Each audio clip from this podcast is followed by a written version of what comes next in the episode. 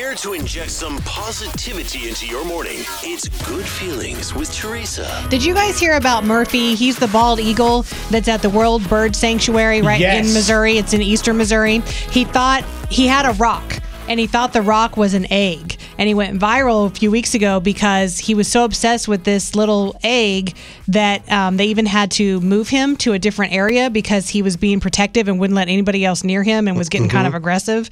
Um, well, around that same time that they moved him to a different area, someone brought in an eagle chick to the sanctuary. The little baby chick had been blown out of its nest. And so it had no place to go and didn't have a family. And so they brought it to the sanctuary. So therefore, they put the two together.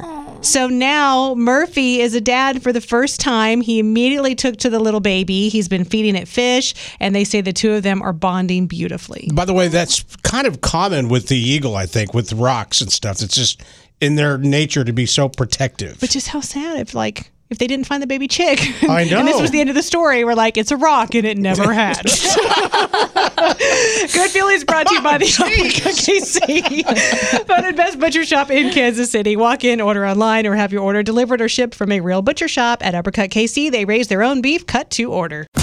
It's Rocket and Teresa on Mix 93.3.